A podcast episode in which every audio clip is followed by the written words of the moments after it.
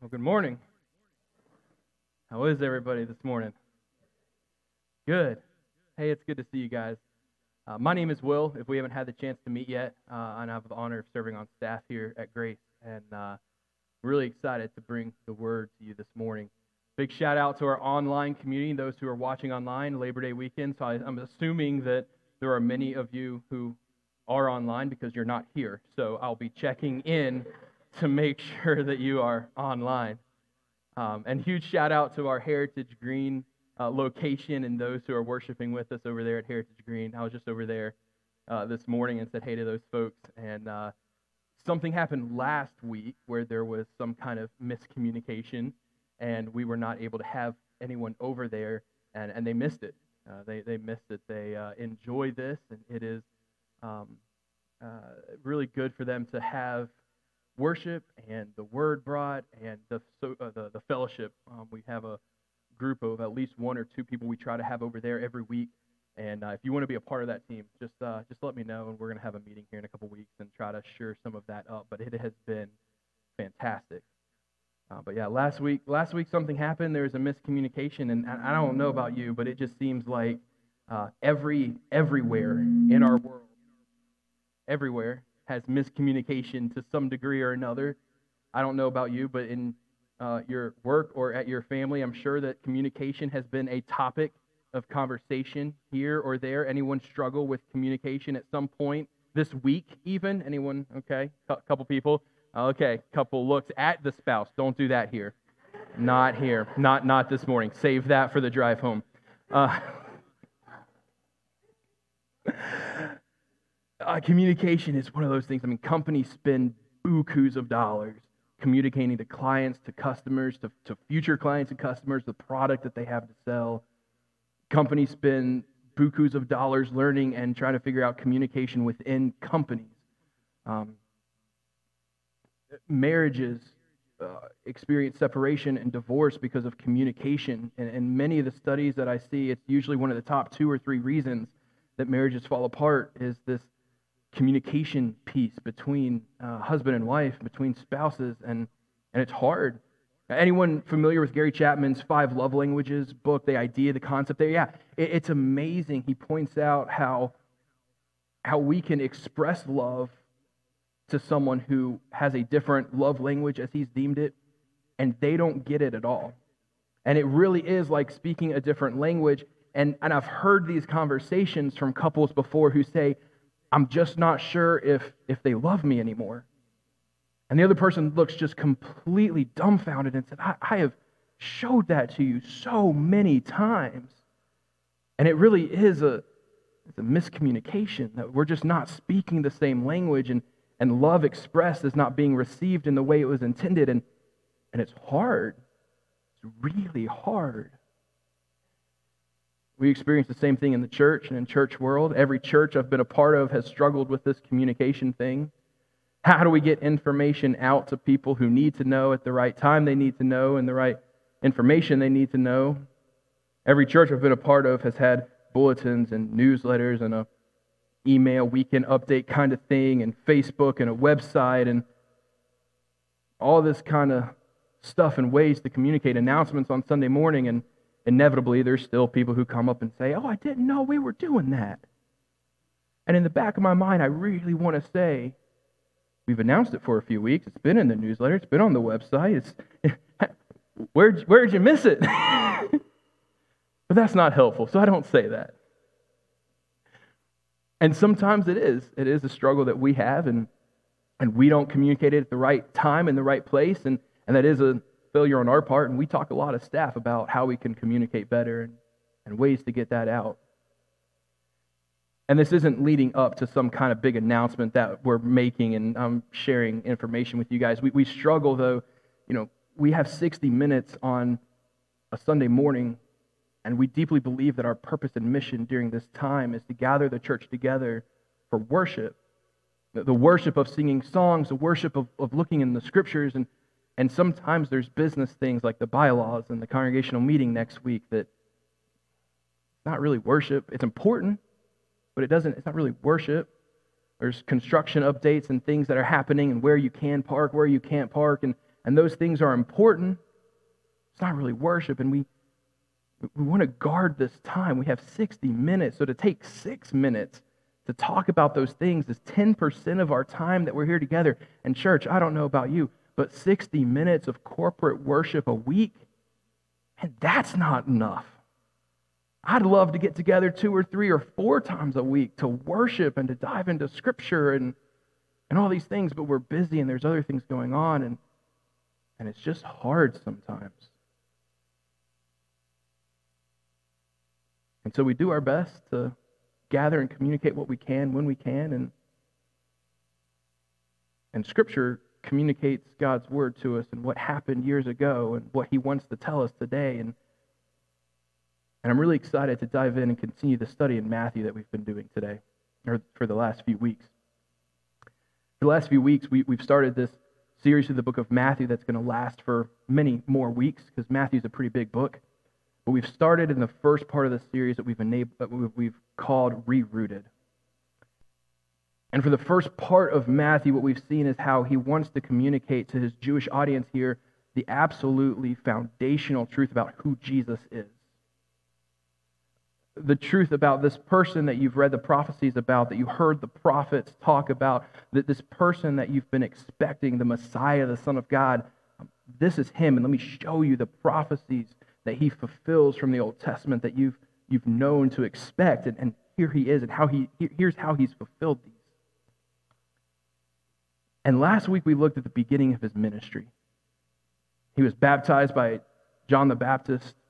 He went up and he spent time with God. He prepared himself first before starting ministry.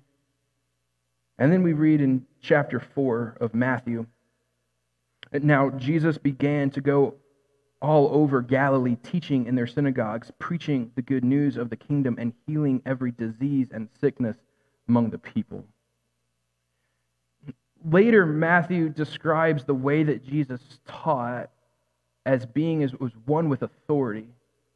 His teaching was unique. His teaching was different from the religious leaders of the day. They taught, but there is something special about the way Jesus opened up the scriptures. Not just as one who knew them, not just as one who had memorized a few of them and kind of was familiar with them, but one who actually had authority. Coupled that with healing every disease and sickness among the people, and, and a crowd started to, to gather. And a crowd started to form. And, and in Matthew chapter 5, what we see is, is at least what Matthew remembers is the first thing that Jesus taught to his disciples. The first thing that he really taught to the crowds as they gathered. And what I want to do this morning is I want to kind of I want to go through this first section. We refer to it as the Beatitudes in Matthew chapter 5. But before we dive into it, what I want to do is I just want to read them over you. Because remember, we're trying to strike this balance between an overview of the book of Matthew and remembering it as, as, as one cohesive letter, which it was, you know, when, when the New Testament letters were written and they, they went to their original audience, they were, they were read at one time, they were read in one setting, and they didn't dissect them the way that we tend to today. And so we want to balance this kind of overview along with diving in and seeing the intricacies of Scripture and how the Spirit of God moved and, and wove this story together, which is beautiful. So as we start, we're going to kind of go through these, but I just want you to listen. I just want you to listen as I read this this morning. and don't try to figure out where we're going to go. Don't try to figure out the point of today's message and, and jump ahead. Just listen to this. Close your eyes if you want to. It'll also be on the screen, but just listen to these words of Jesus. Matthew chapter 5, beginning in verse 1. When he saw the crowds, he went up on the mountain. And after he sat down, his disciples came to him. Then he began to teach them, saying, Blessed are the poor in spirit, for the kingdom of heaven is theirs. Blessed are those who mourn, for they will be comforted. Blessed are the humble, for they will inherit the earth. Blessed are those who hunger and thirst for righteousness, for they will be filled. Blessed are the merciful, for they will be shown mercy. Blessed are the pure in heart, for they will see God. Blessed are the peacemakers, for they will be called sons of God.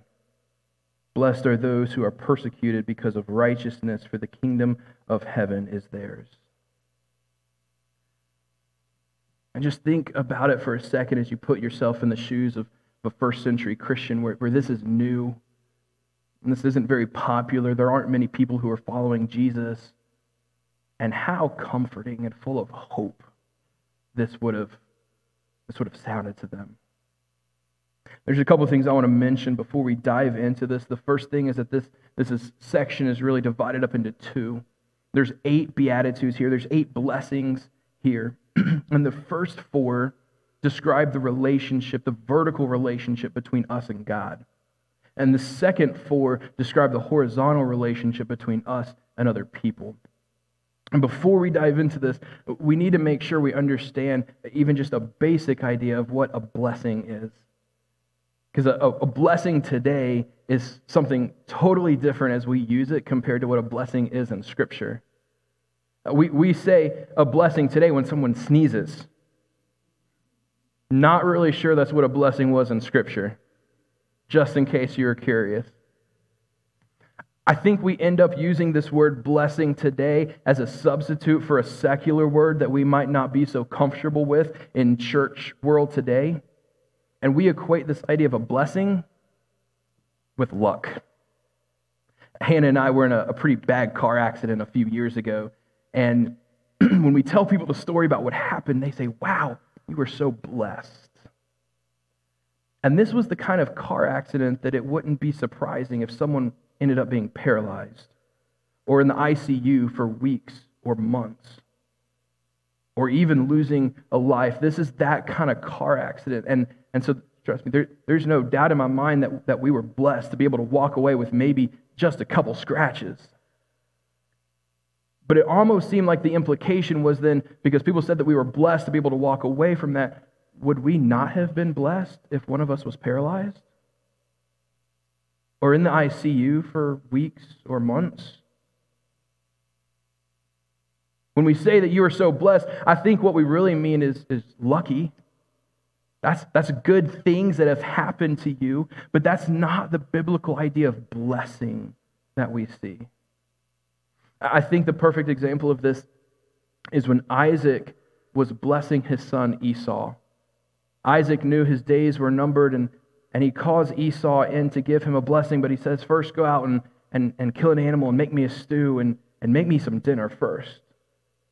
And, and Jacob ends up coming in Jacob comes in and he steals the blessing. He pretends to be his brother. He, he gives his, his father some food and, and he actually gets the blessing instead of Esau.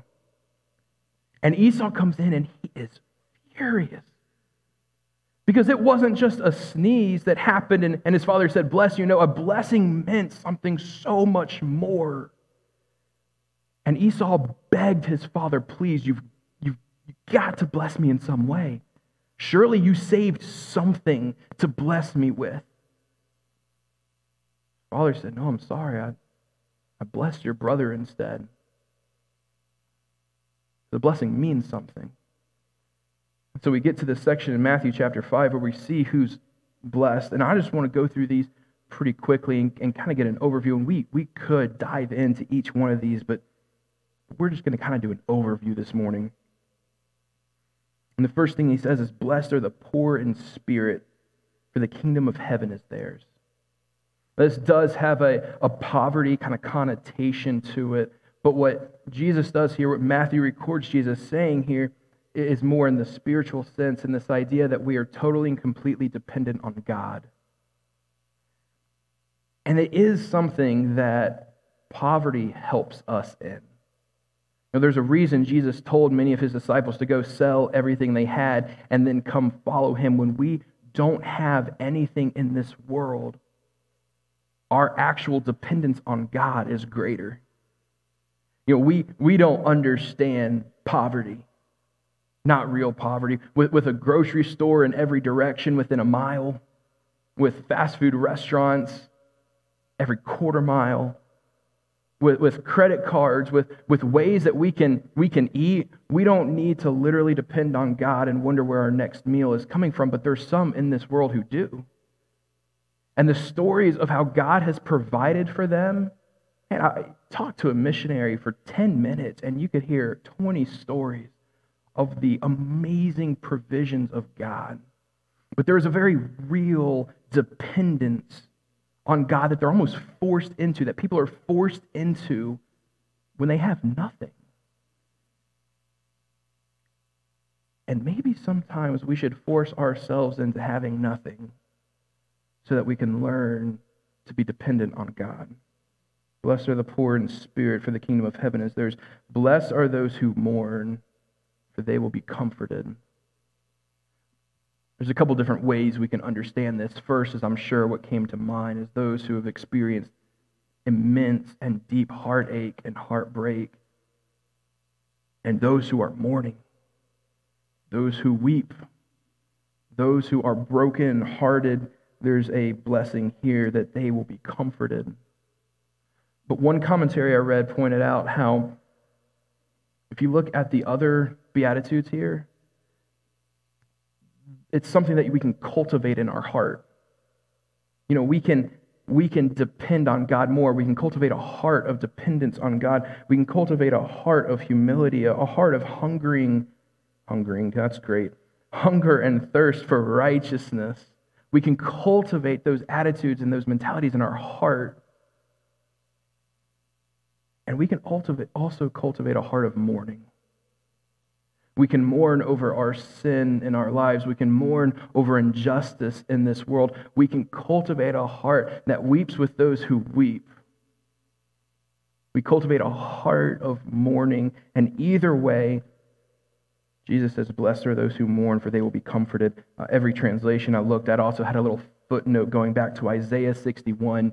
And Isaiah 61 is that place that Jesus read from the scroll that says, Today, this is prophecies being fulfilled in your presence, talking about him, talking about Jesus and his role. And it says, starting in verse 2, to proclaim the year of the Lord's favor and the day of our God's vengeance, to comfort all who mourn, to provide for those who mourn in Zion, to give them a crown of beauty instead of ashes, festive oil instead of mourning, and splendid clothes instead of despair. And they will be called righteous trees planted by the Lord to glorify him. Jesus is the comforter that those who mourn, when we cultivate a heart of mourning or when we are brokenhearted, He will never leave us. He knows us better than we know ourselves, and He loves us deeper than anyone else ever can or will. Blessed are the humble, for they will inherit the earth. Some translations will, will use um, gentle or uh, meek instead of humble here. Uh, and this Greek word is only used a small handful of times in Scripture, four or five times, and three or four of them is used to describe Jesus.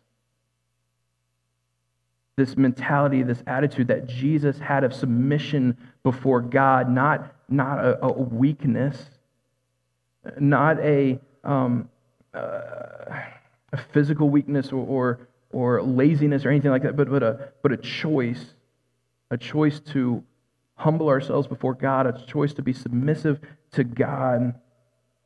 Blessed are the humble, for they will inherit the earth. Blessed are those who hunger and thirst for righteousness, for they will be filled. There's a desire in all of us that we desire, we long for things in this world. We're tempted to, to long for things in this world. And Jesus says, no, Blessed are those who hunger and thirst, those who long for doing the right thing, for, for righteousness for right living, right acting when no one else is around, when no one else is going to know, when, when it doesn't impact anyone else. Blessed are those who hunger and thirst for righteousness, for they will be filled. And these are the first four that, that describe this relationship, this vertical relationship between us and God. And blessed are the merciful, for they will be shown mercy. As I read this, I couldn't help but think, what if the biggest excuse that non Christians had on why they couldn't become a Christian was because they, could, they they thought they couldn't be merciful enough. How crazy would that be? Because I'm not sure that many people actually think of Christians as merciful. I'm not sure that's actually the first word that people think of when they think of Christians, but that is what we should be known for, right? Having mercy, not just on each other in this room, not just our friends and family, but, but on people. Blessed are the merciful, for they will be shown mercy. Blessed are the pure in heart, for they will see God. Purity is not something popular in our world today, is it? And we don't actually have to look outside the world. In fact, statistics show that purity is not something very prevalent in the church today. 74% of church going men, over 50% of pastors view pornography on a regular basis. 76% of teenagers actively seek out pornography. Church is just as prevalent in the church as it is in the world today. Pornography is an industry that makes more than the NFL, MLB, and NBA combined. Makes more than ABC, CBS, and NBC combined. It is the biggest addiction in our world today. And if we can cultivate a pure heart, it, it impacts how we see each other, it impacts how we treat each other. Jesus says, Blessed are the pure in heart, for they will see God. Blessed are the peacemakers, for they will be called sons of God. Is this not what the Son of God came to do? To make peace between us and God? To, to, to, uh, uh, to fix this relationship between us and God? I think sometimes we, uh, we have this idea of peace more based in Romans chapter 12, 18, which is one of the most, like, more exit doors in this verse than, than any other verse that I'm aware of. If possible, Paul says, if possible, as far as it depends on you, live at peace with everyone. Well, it just wasn't possible. I did everything I could. They didn't want peace. Well, that situation over there, it didn't really involve me. There are so many outs that we have in this scripture, but Jesus says, no, no. Blessed are the peacemakers, those who make peace, who step into those situations to make peace. Not to say, oh, you're the winner, you're the loser, and, and to, to judge between the two, but to redeem, to restore the relationship, which is what Jesus did on the cross for us, right? To step in and make peace. That is what we are called to do. Blessed are those who are persecuted because of righteousness, for the kingdom of heaven is theirs. There's a lot of persecution in our world today. I think there's a lot of persecution, not just in, in Christianity today, but um, we could substitute another word in here bullying. And it's pretty similar.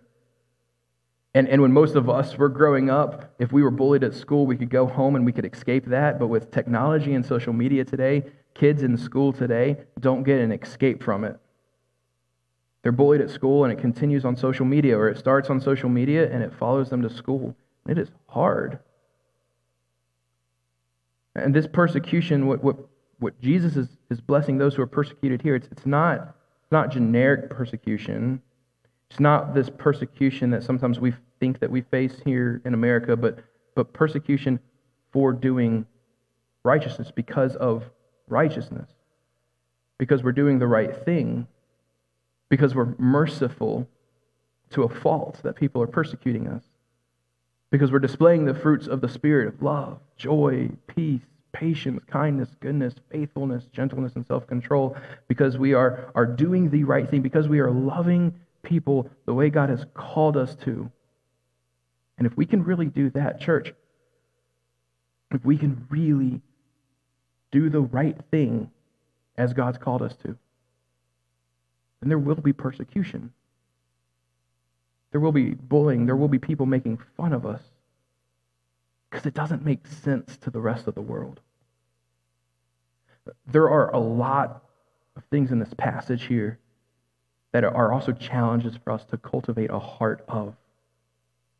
A heart of mercy, a heart of righteousness, a heart of purity. Uh, there are a lot of, of things that we are challenged to do as followers of Christ. And it's hard. It's hard. But what we see here is that Jesus says, You are blessed when you live in right relationship. You are blessed when you can live in right relationship between you and God. You're blessed when you can live in right relationship between you and others. You are blessed when you can live in right relationship. And right relationship starts with the heart. Right relationship starts with the whole and, and cultivating, developing the heart of mercy, the heart of humility and meekness, the heart of a poor spirit dependent on God. And when we can develop this heart, then we can effectively communicate the gospel. Then we can effectively communicate to the rest of the world the change that's happened in our life because of Jesus. We've entitled this part of the series Rerooted because what we believe Jesus is doing in this passage and, in the others to come that we're going to talk about in the next few weeks is that he's clarifying the widespread misconceptions about what faith is. The religious leaders of this day put more of a, an emphasis on making the right sacrifices, on doing the right things publicly so that people could see it. And Jesus comes and he, he says, No, no, no. You guys missed the point. It's not about doing, it's about right relationship. It's about a right heart. It's about cultivating this heart, this, these, these characters in your heart and your soul. We're going to see in the next few weeks how Jesus says, A lot of you have heard it said this, but I tell you that. And when we look in the Old Testament, when we look in the Old Testament through the lens of Jesus and these teachings, what we see is that God hasn't changed. So many times we like to see like God is this way in the Old Testament, but now he's this way in the New Testament. And we deeply believe that God is the same yesterday, today, and forever, that there is a consistency to God and who he is that has not changed, that will not change. And that God was the same in the Old Testament as he is today. And he is the same in the Old Testament as he, as he is in the New Testament. That it, it is the same God but what happens sometimes is that we end up getting planted in soil that's no good. We all know the importance of soil and roots for plants, for trees. And sometimes we ended up getting planted in sandy area, in a, a area full of weeds. And what Jesus does is he comes along and says, No, no, I want to replant you in the truth of who I am, in the truth of what, what the Old Testament teaches about God. And I want to replant you, I want to reroot you in good soil, teaching you the truth about who I am and what I expect. And, and he clarifies.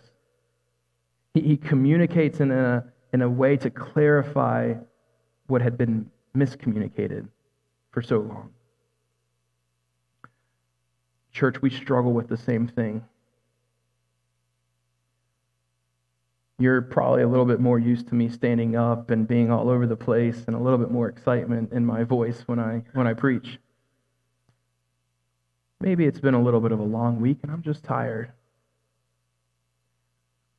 There's a study that you might be familiar with that says that 7% of what we communicate are the actual words that are spoken. I did a little bit of research into that, and it might not be 7%. It was taken from a couple different studies and numbers merged together, and it was messy and complicated. But, but the truth is still there that a very small percentage of what we communicate are actually the words that we say. It's one reason why I hate texting. Anyone else hate texting? Alrighty, I'm not alone in this. Thank you. I mean, I prefer it. Don't get me wrong. I love texting but you can never communicate tone. A text message conversation can take three days to complete, especially if you're texting with my wife. She's terrible at getting back to people. Love you, babe. Um, but you pick up the phone and you can have the exact same conversation in three minutes instead of three days. And you hear the tone in someone's voice, and it changes everything. I can sit up here and I can try to teach and explain scripture and share my heart. But if we sit over coffee for the same 30 minute period, it'd be so different.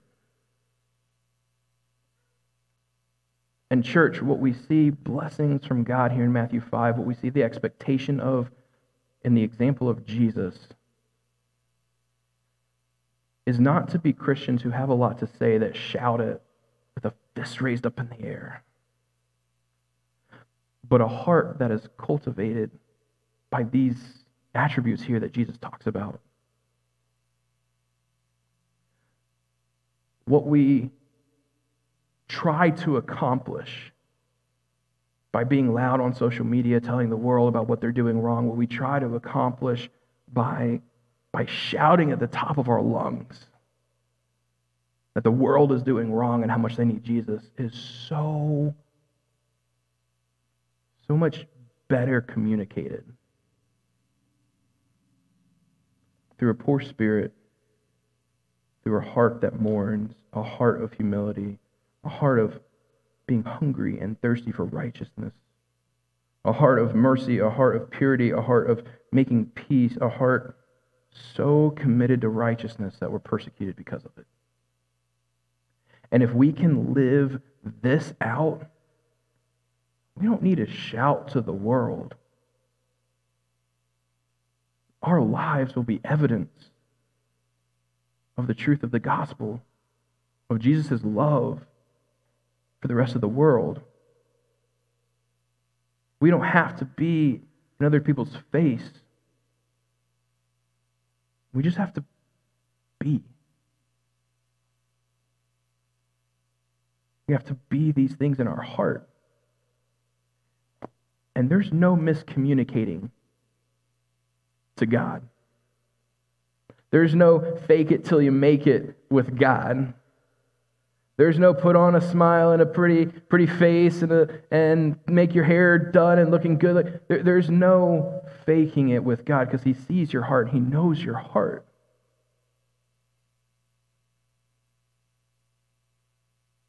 And so, church, I just have a simple question for you. What are you cultivating in your heart? What are you cultivating in your heart? You, you can show us a whole lot of things here. But take a moment and be honest between you and God. What are you cultivating in your heart? Is it a heart of purity, of mourning, of mercy? Because there's a natural outflow, and those, those will be naturally evident to all who see. But it takes work to keep up a face takes work to convince the world of a hunger and thirst for righteousness, of mercy, of humility. It takes work to convince everyone of this, and sooner or later, you're going to get burned out. You're going to get tired. It's exhausting. But if we can cultivate a heart of these characters, these characteristics, it'll come so naturally and a tenfold better testimony to the goodness of God. Father God, I am so, so sorry for the ways that I have not cultivated this heart in my life, for the ways I have tried to force it and do the right things instead of being who you've called me to be. God, you set such a perfect example for us in Jesus, and we can never attain perfection as he did, but we could do better. So, God, give us the discipline to do better, the determination to do better, and give us the honest look in the mirror that we need to see where we need to do better. Lord, we love you. And it's in the precious name of Jesus we pray. Amen.